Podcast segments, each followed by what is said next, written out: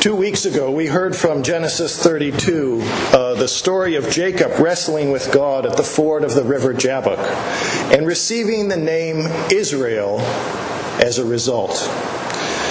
Israel means struggles with God or God strives.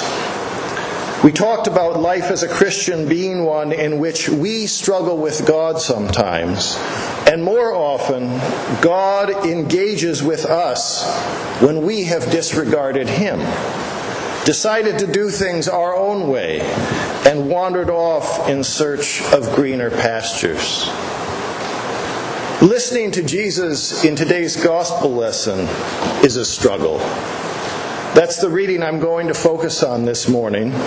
If you'd like to hear more about the first lesson about Joseph and his brothers, I encourage you to listen online to the Lenten homily from March 22nd of this year or to the sermon entitled A Family Reunion from August 16, 2020.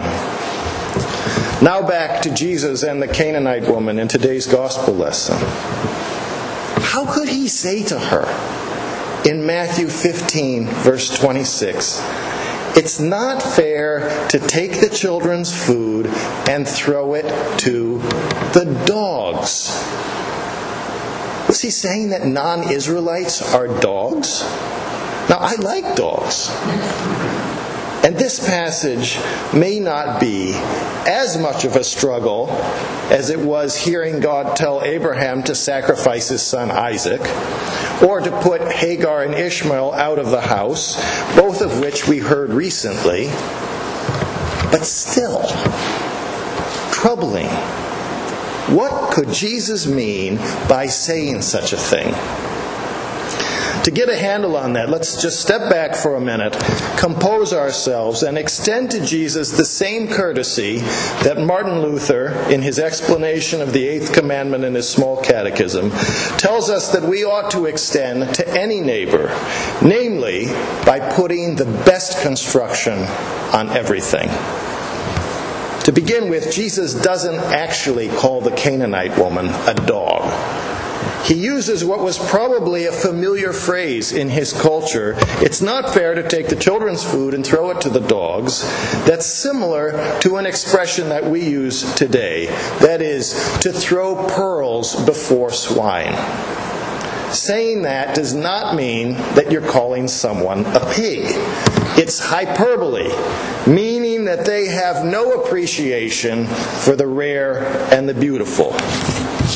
Picture me, for example, in a jewelry store, a perfume shop, or a fashionable haberdashery, and you'll get the picture.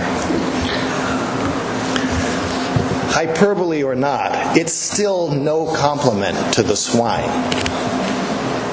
But neither is it the casual xenophobic bigotry that it might appear on the surface.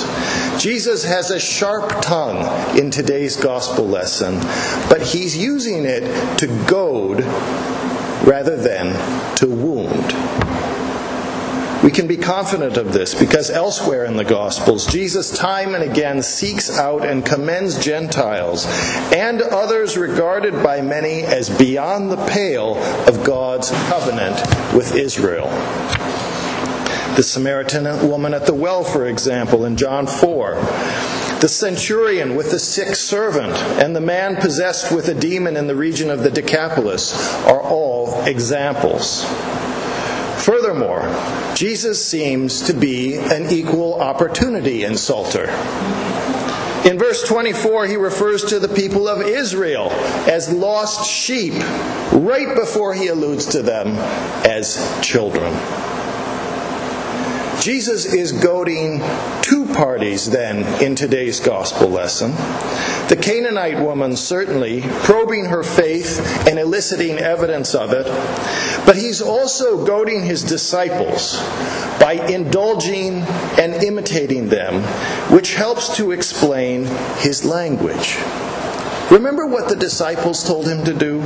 Send her away in verse 23.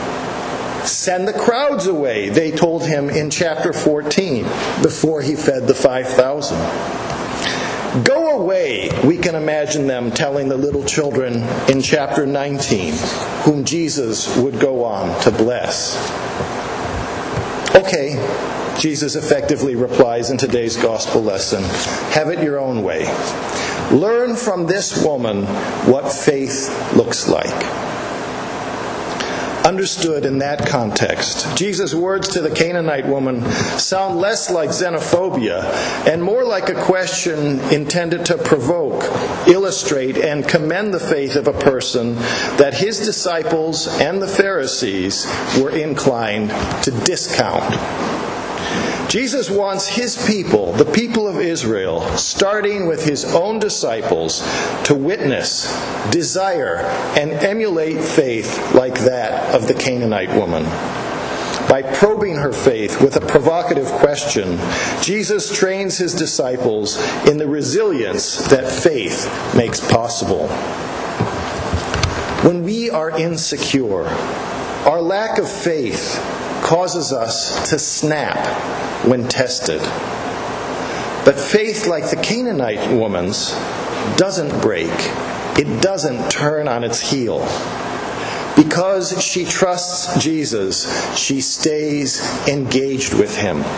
She's an example to the disciples, the exemplar of faith to those who think that they are in the know and in the fold.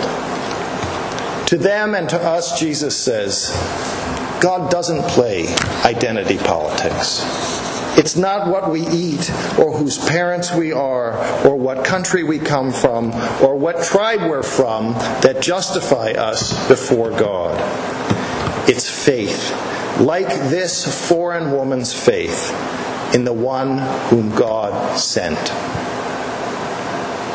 as the apostle Paul takes pains to explain in Romans chapters 3 verses 3 through 5. Neither our ancestry nor our good behavior can make us righteous before God. In Romans 3:23 through 25 Paul writes, "For there is no distinction. All have sinned and fall short of the glory of God and are justified by his grace as a gift through the redemption that is in Christ Jesus, whom God put forward as a propitiation by his blood to be received by faith. He continues in verses 27 through 29 Then what becomes of our boasting? It is excluded. By what kind of law? By a law of works? No, but by the law of faith. For we hold that one is justified by faith apart from the works of the law. Or is God the God of Jews only? Is he not the God of Gentiles also? Yet, yes, of Gentiles also, since God is one, who will justify the circumcised by faith and the uncircumcised through faith. End quote. Faith is God's gift. And it means a life of striving and struggle with God.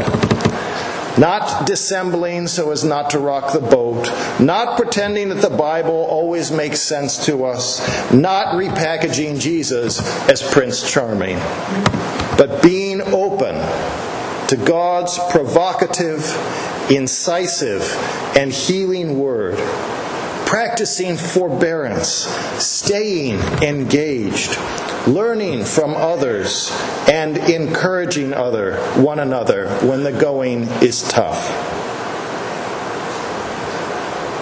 By speaking to the Canaanite woman in what sounds like an insulting way, Jesus elicits from her words of faith that are our only means of righteousness, forgiveness, and salvation. Jesus showcases her faith to the world from the mouth of one who was not an Israelite, who was not a Pharisee, who had no access to righteousness, no historical or ethnic tie to ancient Israel, and no claim to be called a child of God except by faith in Jesus. And that's the same position that most of us are in too. Jesus gives, the, gives us the Canaanite woman as an example of the faith by which God makes us righteous and saves us from sin, death, and the devil. God's salvation comes to us in unexpected ways, in unexpected places, and from unexpected people. It was in Egypt that he saved Jacob and his family from famine. It's from a small, obscure, wayward people called Israel that he produces the Savior of the nations. It's in a Canaanite, not an Israelite woman, that the, that, that Savior reveals to us the faith by which we are reckoned righteous and saved. Strange, unexpected, troubling, even shocking. God is not safe. He doesn't do things the way we would. But He is good. He is trustworthy. And it's in His Son that our faith belongs.